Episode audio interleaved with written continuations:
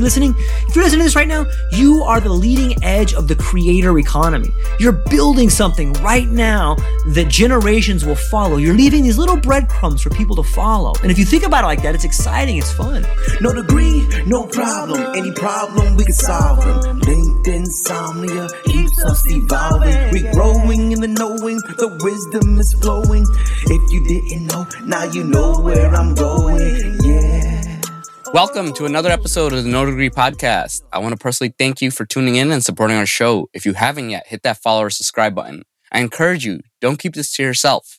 Share these inspiring stories with your friends, invite them to subscribe, and connect with us on social media. So today, I have a wonderful guest, George. George, can you tell us a little bit about yourself? Absolutely. Uh, my name is George Monty. I am the owner and founder of the True Life podcast. I am coming up on almost 50 years old. So there is uh, there's some truth to the idea that you can teach old dogs new tricks. Um, yeah, I've, I uh, started off as a UPS driver, 26 years, and I migrated into the world of media, and it's been a wild ride, man. Wow, that's cool, man. And we got to really dive into that.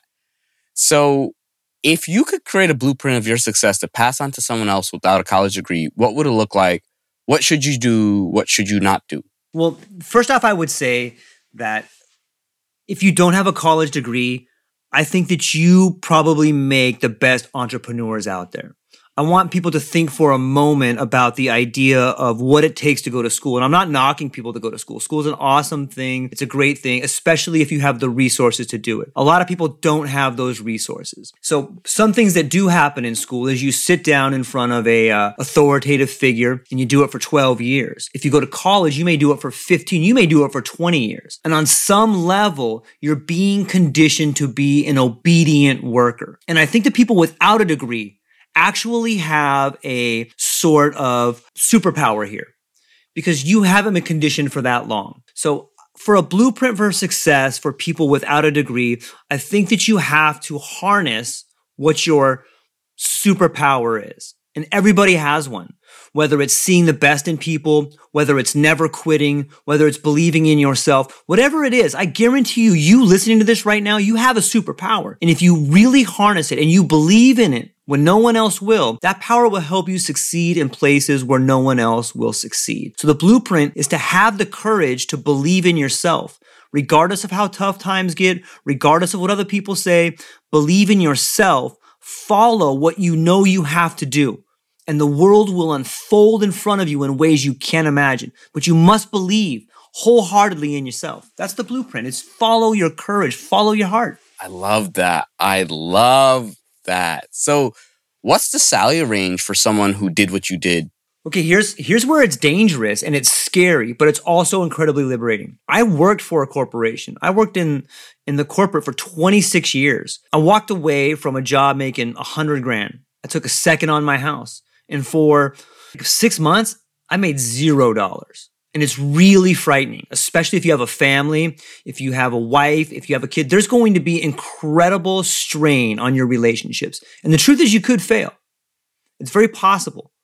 But if you, again, if you harness that superpower, if you have the courage to believe and you walk the walk, you don't just talk it, you walk it, you believe it wholeheartedly, things will begin to unfold in front of you. And what I mean by that is, I took a second on my house. I watched money flying out of the bank at a, you know 11 grand a month that I didn't have, slowly losing my house. Relationships beginning to crumble somewhat. There's a lot of strain that happens if you're going to be an entrepreneur. There's a lot of strain. And then all of a sudden, I began to get some clients. I began to see the podcast move in ways I never thought possible. There's some days where I make $1,000 a day. There's some days where I make zero dollars a day. But the amount of days will add up to a point where you can get back to the level that you were and you'll begin to see your dream unfold in front of you. For example, when I started off as a podcast, I thought, okay, what is this thing podcast? What kind of a vehicle is this podcast? And I thought, like most people, oh, well, one day I'll get ads. One day I'll get ad revenue and that will help me sustain this life that I want to. Because I didn't know, I've never done it before. But the truth is, the podcast vehicle is fundamentally changing the media model. So it's a product, it's a service, it's a way for you to put your own ads in there. And it's an incredible vehicle for branding. And there's so many avenues that I think is just beginning to form around it. So, and it doesn't have to be podcasting for people that have no degree whatever your goal is, whatever your idea is, just follow it and the things will begin to unfold around it. So I think you can look upwards of seeing $1,000 a day. You'll have good days, you'll have bad days, but you will be able to replace your income if you stick to the plan. No, I love that. You know, the interesting thing is like listening to myself because I had like 15 months of not making money from the business and it's tough and it's going to impact those things around you You'll have friends saying, Hey, are you sure this is right? You're leaving this on the table. Can't you see the writing on the wall? And you have to be that entrepreneur who's like, No, I know what I'm doing. I know how it's going to come together. And, you know, it's the tough part because we've also seen people who did not see the writing on the wall, right? That maybe it's time to give up. So it's such a tough balance. And you have to really know how you're going to make it work. And you have to make sure that you're making progress and that you're becoming closer. And it's one of those things that as an entrepreneur, you have to have that hope that every day you're closer. And I, I, I have those days where, hey, I'm making a thousand, I'm making more than a thousand. And the other days is like, look, I'm not making anything this day, but I'm building towards something. Now let's go back. How was high school like for you? And would you want to be in high school? You know, I was a, uh, I was a wrestler in high school. And uh, I wrestled in high school too. I'm an assistant I, wrestling coach. Ah, you know, so many of us, so many of us found our way like wrestling's a great way for you to learn how to communicate. Yeah. Like you're physically communicating, you're struggling, you're wrestling, you're getting stuck. Sometimes you're sticking people. It's kind of a metaphor for life because sometimes you get stuck in this entrepreneurial game and you're like, I can't get out of this yeah. thing, you know? And other, sometimes you figure out how to reverse it and stuff like that. But yeah, I, I uh, in high school, I wrestled for a long time and I, I was kind of um, a dreamer you know, I didn't really know what I wanted to do. And I, I, I, took the secure route for a long time and I never quit dreaming. I always had ideas. I always had something going on the side, like a little side hustle. It never quite emerged into what I wanted it to do. But uh, I think it was necessary. All these things you do along the way, all these little side hustles, all these little dreams you have, whether they make it or not, are in fact the building blocks for the foundation of your next jump off point. When you when you finally hit that mark, when you finally make that move, when you finally decide, okay, this time I'm going to go for it. All those little instances, all those little experiences are the foundation which made you who you are today. So high school for me, I think was a was the beginning jump off point. You know, it was the the beginning of understanding what I'm capable of and who I am. I find a lot of entrepreneurs do youth sports. And what I tell people is sports is one of the best ways to learn how to fail because in other environments, you're not encouraged to fail. And fail, like in school, you get a bad grade, you fail, terrible, you go bad, all these other things. Whereas in sports, fact is, 99.9% of people are going to fail unless you're the person that wins first every time. And even then, they had a journey to get to that, right? Unless you're like a Wayne Gretzky from the time you're young, you're just crushing it the reality is you're going to lose. You're going to fail. You're going to have things not go your way. You're going to get hurt. You're going to have to perform when you're under the weather. And the ref's not going to be like, oh, you know what? I'm going to give you some extra slack because you're a little tired or you're hurt. It's, hey, here are the rules. Here's how it's going to go.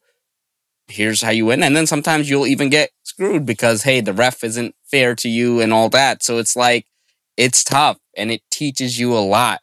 So you were a dreamer. Now, what came next after high school? Well, after high school, I uh, I moved to Mexico for about six months at a surf camp down there, and just kind of oh, it was, it was beautiful. I went down and uh, I had I had learned a little bit of Spanish in high school, but I moved to uh, about three hours south of Ensenada, which is Baja California, and I just surfed down there. I taught people how to surf, and when I came back to reality after that, you know, I was about 19 I got a job at UPS and I started inside the building and worked there for a while. About five years into there, I put my name on a transfer list for Hawaii. You know, a lot of the older drivers were putting their name on a transfer list. And like most young men do, they find older men as mentors and they kind of copy them. And so a lot of the older drivers were putting their name on a transfer list. And, you know, I just followed suit and about six months go by and all of a sudden I get a, I get a message from my boss. It's like, Hey, George, uh, I got to see you in the office. And so I go into the office and you know, I thought I was in trouble, but he shows me this piece of paper. He's like, "Hey, George, you know, your transfer for Hawaii's up." And I was like, oh yeah, I forgot I did that. And he says, you know, don't worry. It's just a formality. Most people will never go. It's, it's, it's kind of a lot. So I just wanted to let you know and you can get back to work. And I'm like, oh no, no, I'm going to go. And my boss was, I'll never forget the look on his face because he's like, what? What do you mean? I'm like, you know, I'm going to go to Hawaii. And he's like, George, do you know anybody out there? I go, no. He goes, you ever been? I'm like, nope. Hey, are you frustrated with your job search? Are you sending out resume after resume with no callbacks? If so, I have some good news. After three years of helping over 400 people land jobs at places like Meta, HubSpot, Google, Twitter, Amazon, Tesla, Disney, Sony, just to name a few, I created a course. In the Get Your Dream Career course, you'll discover best practices for creating a resume that stands out, and you'll also learn how to optimize your job search. It covers every aspect of the job, including resumes, application strategy, networking, LinkedIn profile optimization, interview guidance, and salary negotiation. You will also get a behind the scenes view of how recruiters use LinkedIn to find candidates. And of course, you'll get resume and cover letter templates. Get one step closer to your dream job. Sign up at the link in the notes below. He's like, man, listen, if you sign this piece of paper, you got to leave in two weeks. What are you going to do with all your stuff? I'm like, I got to sell it. And so I did. I signed that piece of paper. I went and talked to my parents and said, look, I'm moving to Hawaii. And I was so excited that I, I, I got rid of all my stuff, man. And I condensed my life into two black bags and $2,000 after selling everything, you know? And I got on a plane and of course, I did no research. You know, I was a young knucklehead and I just, yeah, I'm going to Hawaii, man. I got a job. It's going to be awesome. And I was so excited on the plane and high fiving people. And when I got to Hawaii, I landed on the plane and I sat in the airport and I almost started crying because I realized the magnitude of what I had done with my life. No one knows where I am. I don't have a place to live. I don't have a car. I have a job, but I don't even know how to get there. I don't even know this place. Where am I going to stay at? And so I just sat in that airport and like part of me died that day, you know, and, and sort of like when you're wrestling and you get you get wrecked by somebody. Yeah. You know, you just have to sit there for a minute and be like, okay, what did I just do? How did that happen? But I did. I sucked it up. I went and I found a, a small place off the beaten path and 60 bucks a night. Stayed there for a few days. I went on Craigslist, found a room to rent, uh, rented it, bought a moped, figured out how to get to work. You know, a few years in, I meet my I meet my wife. Fast forward, you know, 15 years, I bought a couple houses, had a few kids, started a podcast, but I want it, it wasn't I'm, I'm, giving you the fast yeah. version here. There was a lot of difficult times but i want people listening to this to understand those difficult times are what shape you. And i promise you everyone listening to this if you're willing to take a chance the world will reward you. It will not be easy. You will find yourself with your head in your hands on your knees sometimes it tears. But that is when you find out who you are I promise you, take the chance, the world will reward you. Do it smart, do it right, but take the chance. You get one shot at life, and you're a beautiful, incredible human being, and the world will open up for you if you take that chance. So let's let's go back. Let's go into the details. So okay. how was that first month? Yeah. So you made big progress, right? You got a room, you got a moped. How did you navigate that first month?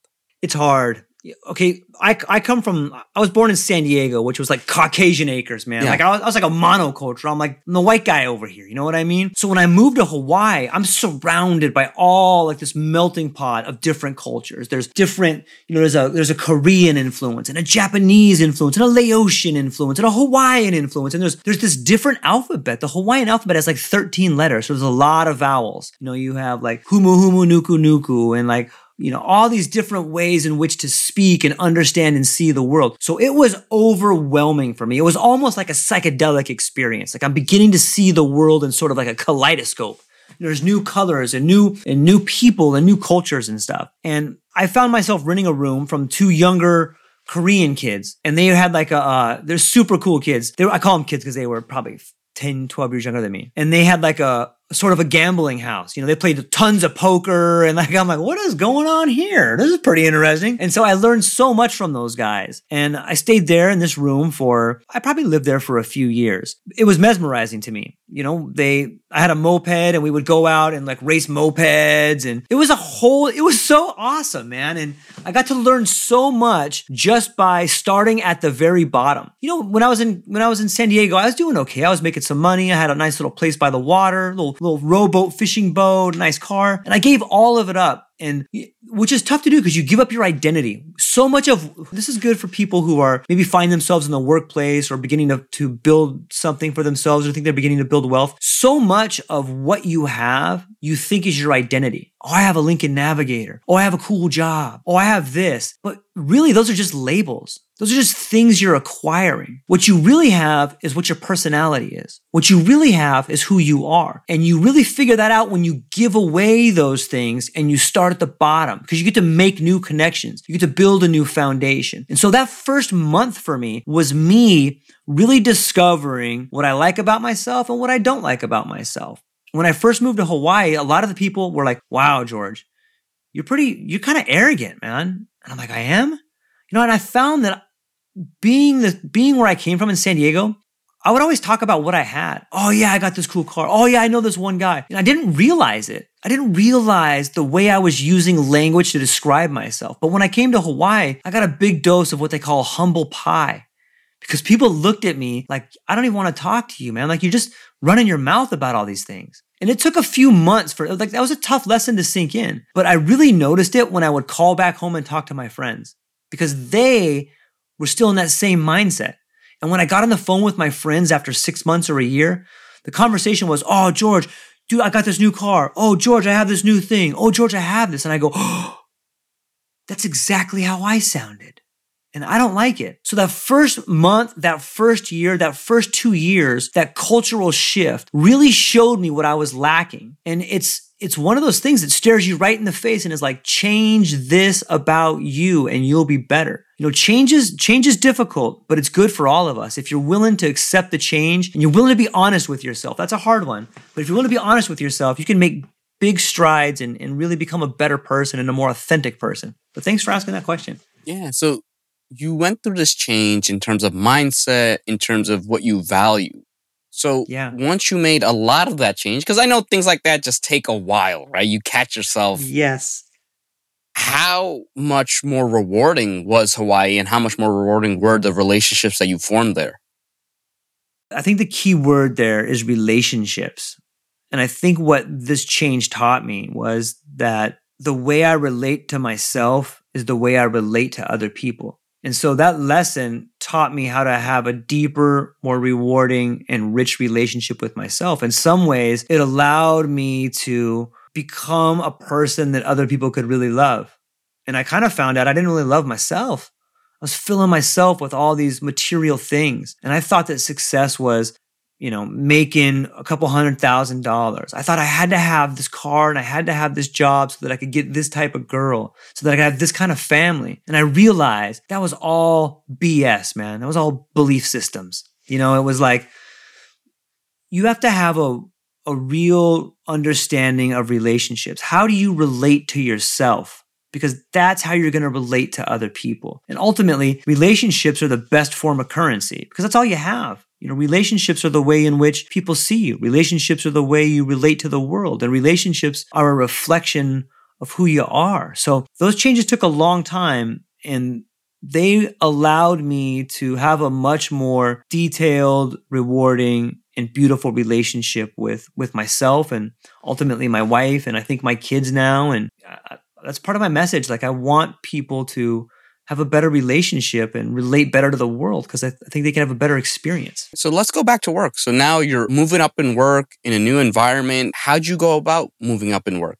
Well, I was I started the podcast about 5 years ago while I was still working in a place. And for those that are that are figuring things out right now, I think it's best to start your side hustle while you have income coming in. You know, you can get up an hour earlier, you go to go to bed an hour later. But the beginning of the podcast for me was just trying it out. You know, I, I started off just talking to myself and like most people, you're like, no one's gonna listen to this. And you get these haters out there that are like, oh, what are you doing? You're just wasting your time, man. No one's gonna listen to you, you big dummy. You know, you get all these people talking.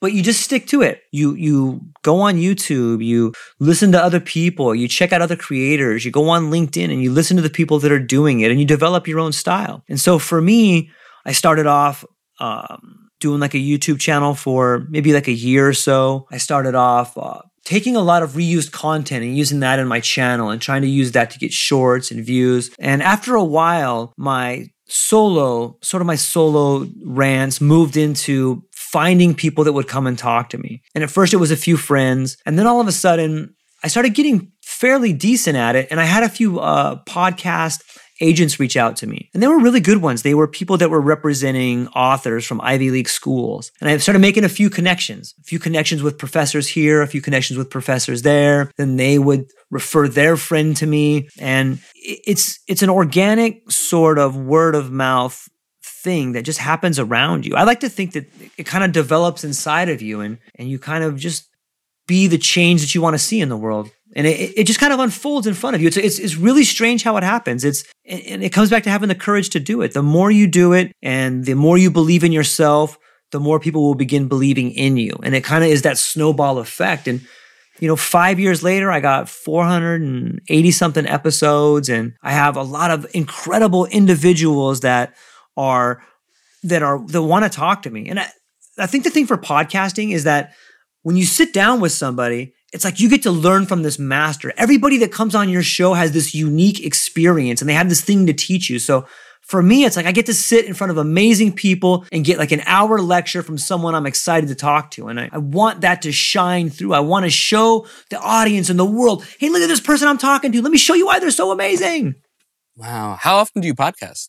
I do, I shoot for five podcasts a week. Sometimes I can do eight. Sometimes I do three, but I try to go for at least five. Wow, five episodes a week. That's like podcasting on super hard mode. I love it. I want it to be successful. And I, and it's, you know, they, they say if you love what you do, you'll never work a day in your life. Yeah. And I love it. It's really fun. And I want to get better at it. And I want to provide for people. And, and in doing so, provide for myself and the audience. And I, I think it's the, I think that you, me, and so many people listening to this, this whole creator economy that is emerging. Like we are the leading edge of it. It's like really exciting for everybody listening. If you're listening to this right now, you are the leading edge of the creator economy. You're building something right now that generations will follow. You're leaving these little breadcrumbs for people to follow. And if you think about it like that, it's exciting. It's fun. That's amazing. So you were at your job and you're moving up. So what were the big milestones? You had obviously a 26 year career at UPS? What were the big milestones in your career? So the first milestone is, hey, I, I worked some time and I transferred to Hawaii. Next milestone is you're getting used to Hawaii. What was the next milestone after that? So this is where like a profound change began to happen in me. And I talked about the way in which Hawaii kind of changed me and made me more humble and changed my relationship to the way I see myself. And in changing the way I saw myself and my relationships, I began changing the way I saw what I was doing. Part of me really began to have resentment for the structure in which I was contained in. And what I mean by that is I worked for UPS for 26 years. And I think that UPS is a great model for the corporate idea of what work should be. And for me, it became more and more contentious. I, I can't speak to the rest of corporate world, but I can speak to the world of UPS and what it was like from my experience it really changed. Like all of a sudden, in the last 10 or 15 years, the corporate model became so driven by productivity that they no longer cared about the actual employee. They became numbers. When we go to war, the first thing that happens is you dehumanize the other people. And in some ways, I think the corporate world, the board of directors, CEOs, they want to dehumanize their employees. They want to see them as numbers because it's much easier to get rid of 774 than it is to get rid of George, whose child just died last Thursday and isn't performing well. If I can see you as a number, I can take away all the humanity and I can look at you as a piece of garbage. All you are is a number. You don't mean anything. And like that sort of corporate mentality really began affecting me. At UPS, I saw accidents and injuries being swept under the rug. I saw good people that were doing things wrong and getting promoted. And I couldn't take it. So I started speaking out about it. I started off small. I started going and and and finding the immediate managers and asking them like, you know, what's going on here is wrong. And you're a smart person. Do you think it's okay that you're hiding this accident and injury after this guy's got a bad knee? Do you think that's a I think that's okay? And you know the answers I got were so disturbing. They were like, "Well, I'm trying to run a business." Well, you know what, George? It's not okay, but this is how it is. That happened for a few years until I got to this point where I saw really good people, myself included. I went into the meeting, I got injured, and they said, Hey, look, let's not report this, George. Why don't you be a team player? And that to me was the catalyst, the straw that broke the camel's back. At that point in time, I decided, you know what? I'm not going to take this anymore. I'm going to, I was so tired of seeing people defeated. And I, I, I thought, I started thinking to myself, why is no one standing up? Why? And then I thought, why am I not standing up?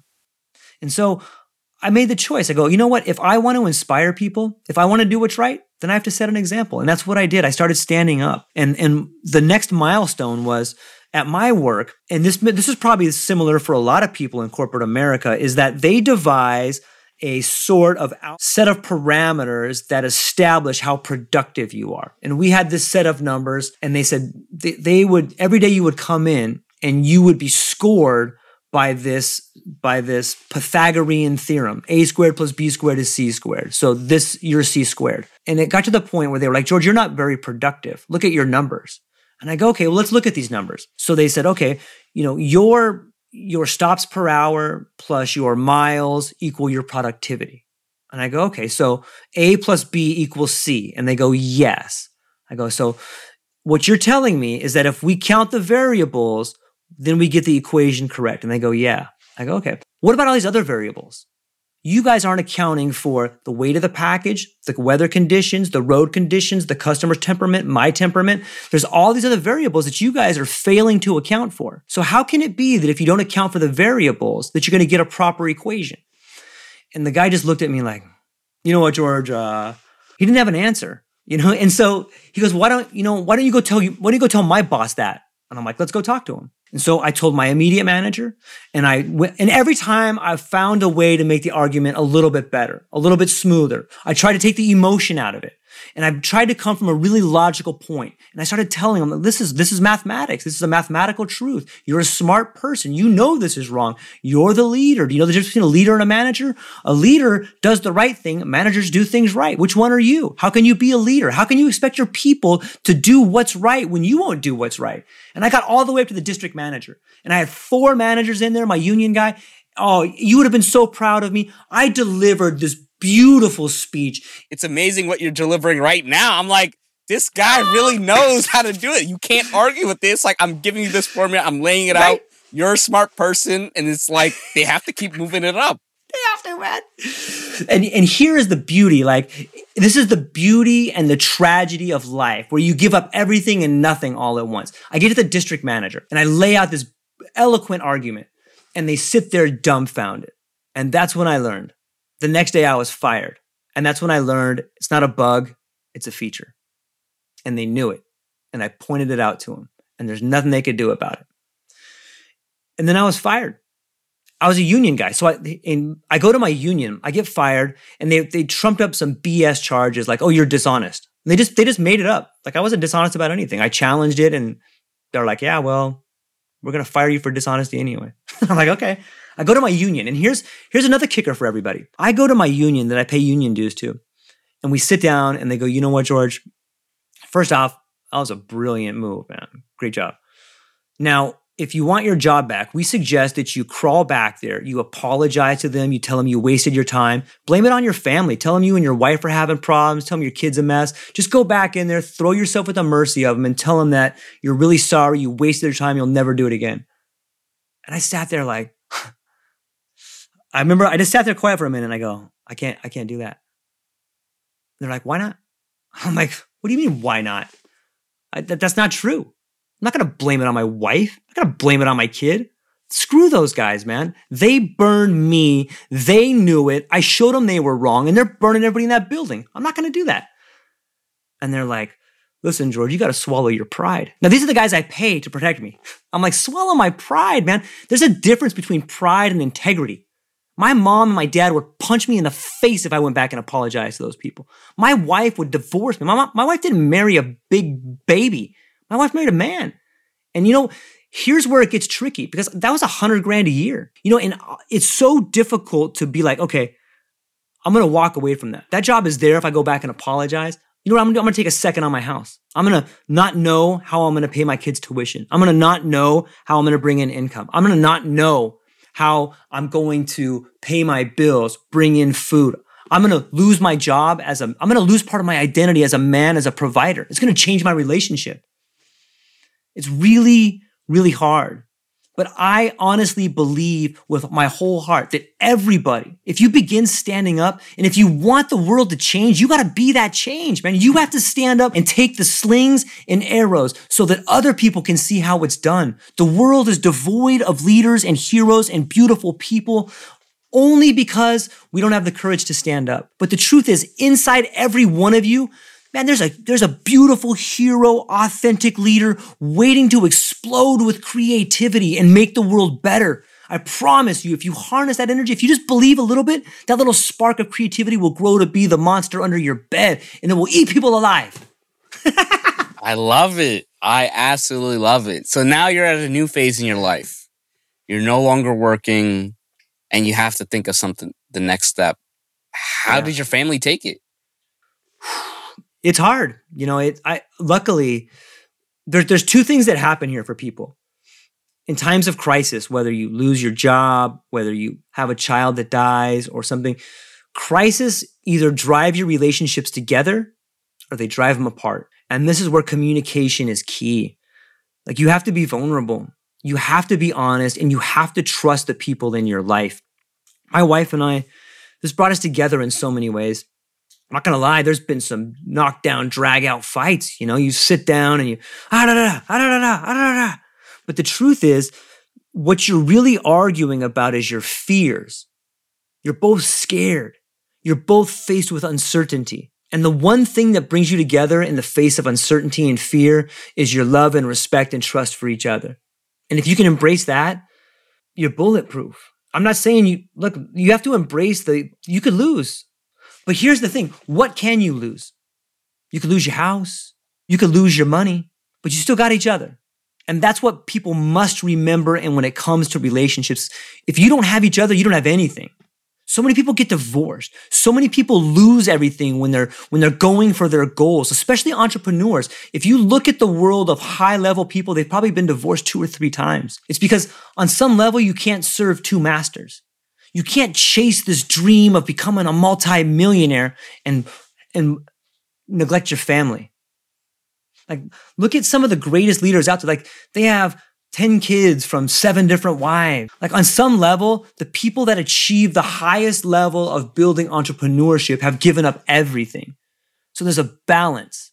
And it's a very delicate balance, like walking a tightrope. You must create time for your family. You must have boundaries. And that means you probably won't be the billionaire. But how much money do you need? How much do you really need? You need this dream of yours to pay for a lifestyle that's worth living for you and your family.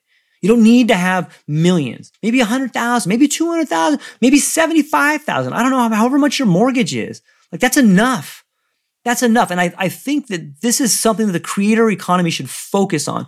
Don't focus on financial freedom for 25 generations. Focus on building a life that's good for you and your family that will provide enough for you because your time is your greatest asset. So when I left there, it was very difficult for my relationships. It's still difficult for my relationships. I'm figuring out that balance now. And on some level, I think you'll always be trying to figure out that balance. Once you leave the nest of comfortness, once you leave the nest and you're, you quit being fed by somebody, it's on you.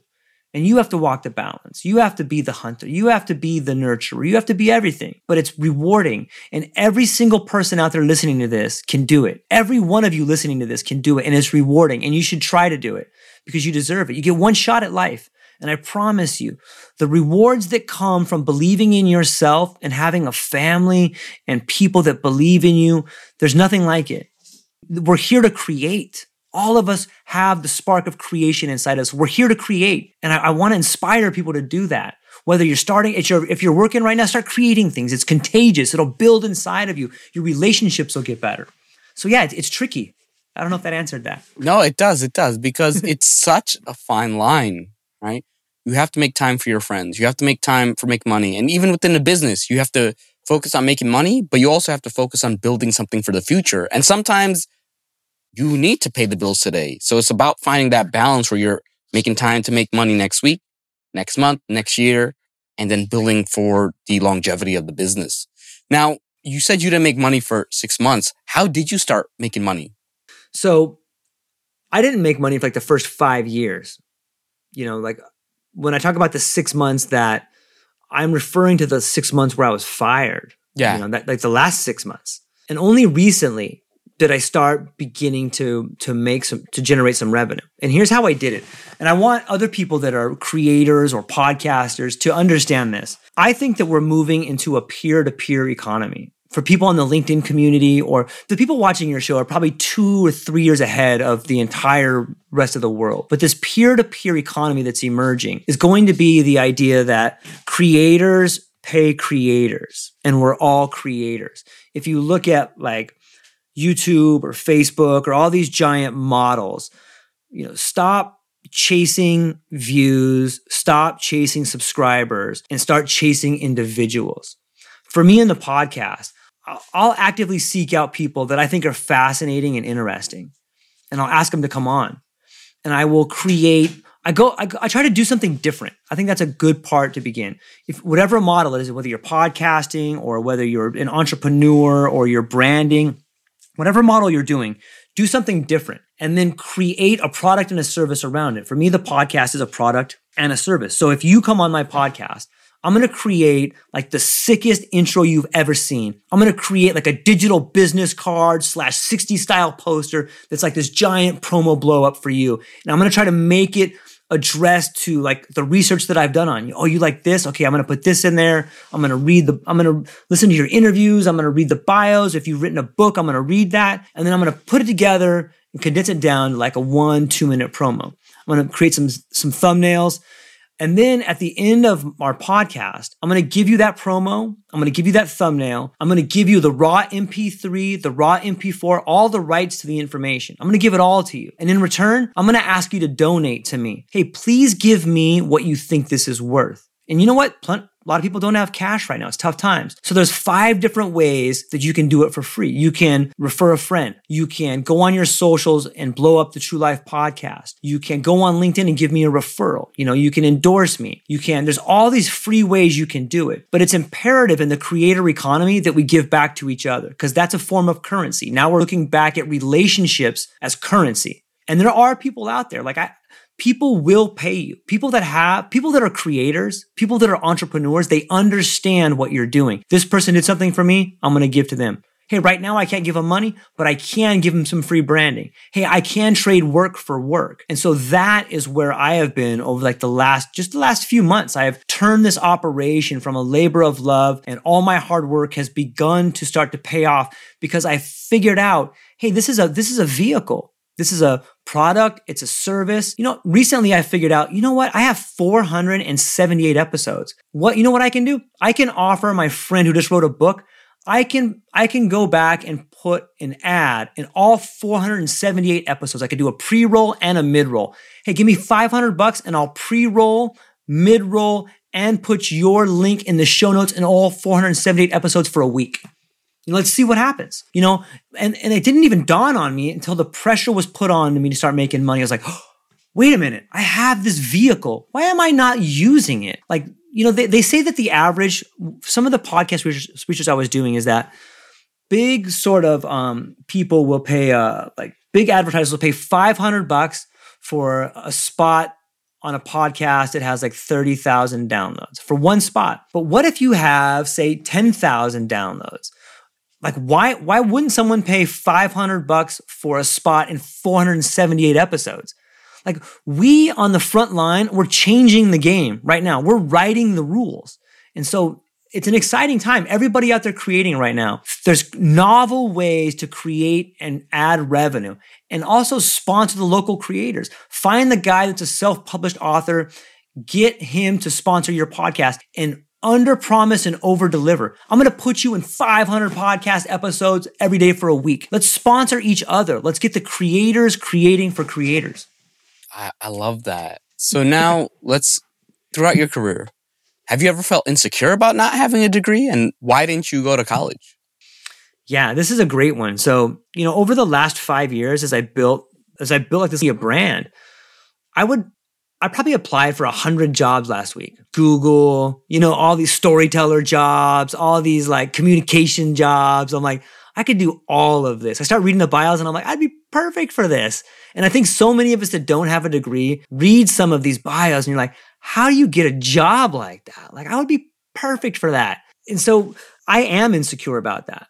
But it's because society makes you insecure like that. Like that's the way the system is set up. The system is set up to keep people in certain positions. Imagine if we were all had free flowing creativity and a free flow of information. Who's going to work in the factories? You know, who's going to do these low level jobs if we don't keep people at the bottom? So school, you know, the the hundred thousand dollar you know grant or the hundred thousand dollar debt you have to go into to get school is sort of like indentured servitude. You're only going to get a job up here at one of these pure companies if you have paid your tuition of $200,000 or $100,000. If you're in debt, maybe you get a job up there. So the insecurity, it's not a bug, it's a feature. And it's meant to keep you down, but it's just a mindset. So yeah, I have felt that. And I want to alleviate anybody that feels insecure about not having a degree, please stop feeling insecure about that. You're just as good as everybody out there. In fact, you're probably better because you're self taught. Someone who goes to school and learns from another person who knew a guy who had a friend who did the actual thing. What is that? You know, you know who is awesome is the hackers, the people that go out there and find ways to create novel ideas the people that start their companies from the ground up, the people that start in a garage, the tinkerers, these are the real visionaries. These are the people that took the idea of insecurity and built a Fortune 500 company on top of it. So insecurity is the fire that you need to build the brand that you want to be. I never went to college. I, I didn't know what I was supposed to do. And it just seemed like such a waste of time to me. I didn't have tons of money. I was just I went to community college for like a year and a half, and it just seemed like so soul sucking. Like I would sit in this class and be like, oh, I don't understand like what this person's trying to teach me. It's so boring. Like, what? I don't get it. Like, what am I supposed to do with this? You know, and it just life experience to me is a much more rewarding path. And I think for people, if you have a choice to go to school or travel, I think you should travel. You know, life experience taking the bull by the horns and taking risks as a young person is a much better form of education than sitting in a classroom, in my opinion. So that's why I didn't go to school, and I it's kind of my no degree sort of philosophy. What would you say you're most proud of throughout your career? I think the thing I'm most proud of is being able to see the best in other people. You know, when times get tough, it's really easy to, to go into the depths of depression, or some people find themselves in an anxiety loop. But if you can just see the beauty a little bit, go outside and go for a walk, and check out the way that this particular flower blooms at a 45 degree angle on August 7th. Like there is a plan, and I, I don't know how to describe it, but you can see it. Nature reveals the truth. And I think that that truth is that the world is beautiful and that there's a plan out there for you. And if you believe that, if you believe wholeheartedly that the world is meaningful and that you're meaningful, it will help you pull you through the dark times of despair. And so I, I think seeing the beauty in other people is a great way to do it. You know, one thing I've learned, and I think this is a great tool people can use, is that whenever you get really mad at somebody, you ever like have that person you're just really annoyed at? I'm like, this person really bothers me. I hate this person. This person, I don't like them. What that person is showing you is what you hate about yourself. So anytime you see people out in the world that are a mirror to you, if someone is really making you mad or agitated, ask yourself, what is it about that person that's making you upset? And the chances are that's something you dislike about yourself. And you should be, that's, a, it's a great way to thank that person. It's a great way to see the beauty in that person because that person is teaching you what you need to work on. And like that's been the gift for me. It's, it wasn't easy to get there. You know, it's like when all you whenever you see these things about people that bother you, or something in the world that bothers you, or something that's on your mind, that's the world telling you what you have to work on. And if you can understand that lesson, it'll become a beautiful thing that you can become proud of, and it'll help be catalyst to make you move forward in life. Now, this is gonna be a little different. Okay. You see 18 year old George walking across the street. What do you tell him? Go harder. Go harder. You big baby. You're a big baby. You're not even trying. I failed a lot and I made a lot of dumb mistakes and I ruined a lot of relationships. But the answer to the question, is that necessary? The answer to that question is yeah, it's essential. All of it. all the dumb moves, all the dumb mistakes, all the bravado, all the silliness. The deeper you fall, the deeper you go into despair, the better the story about climbing out. You know, in all the mythologies, whether it's the Homeric verses or Star Wars, there's this character arc of someone who is on their path and they fall and they fall hard. And the human spirit is something that loves a great comeback story. All of us love to see that person that doesn't deserve to be there rise to the top. You know, we all have this thing about us where like, hey, when someone from our side of the tracks makes it, we can all we can all be stoked on it. You know, we all get to win when one of us makes it. And that person that fell down at the bottom, the person that had no chance, man, isn't it bittersweet when that person comes up and they get the belt, when that person rises to the top and you're like, look where they came from, man. That guy had no chance. He came back. Everybody loves a long shot, man. So I would tell myself, look, go harder. Don't be afraid to be the person that falls down deep in despair because guess what? That means that you have the opportunity to be the greatest comeback story in the history of mankind and the world will embrace you. I love it. That 18 year old's gonna he's gonna be successful a few years after hearing that. So, anything you want to share with the audience? Like, what, do you want to promote? What's the name of your podcast? How would people find you, support you? Yeah, uh, the TrueLife Podcast. Um, I try to be a creator for creators. Um, reach out to me. You want to come on the TrueLife podcast? I would love to talk to you. I would love to amplify unique views, unique messages. I want to be the leading edge of the creator economy and I want to have a different type of platform where you know we can discuss parallel economies. I want to be the leading edge and and help people with visions come together with other people. I think that we can start sort of a creator network. Like and I already see it happening on LinkedIn. I want to be part of everyone's dream. The way I see it is like I'm so thankful for everybody who will play, allow me to play a small part in their dream. And I love with all of my heart those who will play a part in my dream. Like, let's create a better world together. The world is dying around us. We're, we're witnessing the death of a generation, unrealized dreams of, of the boomer generation. So many older people in positions of authority and their dying ideas. What we're seeing is the decay of society. And it's up to us, the people with visions, the people that want to move the ball forward, the people that have a dream. It's up to us as the dreamers to create the future for the next generation. And that's what I'm doing over here. It's fun. It's successful. And I've got tons of tips and tricks and I've built a cool network. And if you want to be plugged into it, just reach out to me, man. I'm plugging people in left and right. And the more of us that come together, the more beautiful our dream is. So check out the TrueLife podcast. Reach out to me. Come on the podcast. If you have any ideas, if you want to be part of it, let me know. And check out the No Degree podcast. This gentleman right here is an amazing individual. You can check out all his stuff. I, I find your content to be beautiful. And I'm hopeful that I get to get you on my podcast and I can pick your brain a little bit because these are beautiful questions. And uh, I'm so thankful for what you do. It's a beautiful set that you got going on here. You have an incredible audience that's so beautiful and respectful and they're blowing things up. And I love what you're doing by helping people like me without a degree understand how to navigate this world. And it needs it more than ever right now. So thank you for what you're doing. Thank you. This was such a great episode. And yes, I look forward. Let me know and I'll make sure I show up all full of glory and you'll be able to pick my brain as much as you want. So thank you so much for your time, George. This was thank such you. an amazing episode. Aloha. Thank you. Another great episode. Thank you for listening. Hopefully, this information was valuable and you learned a lot. Stay tuned for the next episode. This show is sponsored by you. No Degree wants to remain free from influence so that we can talk about the topics without bias. If you think the show is worth a dollar or two, please check out our Patreon page. Any amount is appreciated and will go towards making future episodes even better. Follow us on Instagram or Snapchat at No Degree Podcast, on Facebook at facebook.com slash no degree inc. If you want to personally reach out to me, connect or follow me on LinkedIn at Jonaed Iqbal, spelled J O N A E D, last name I Q B A L.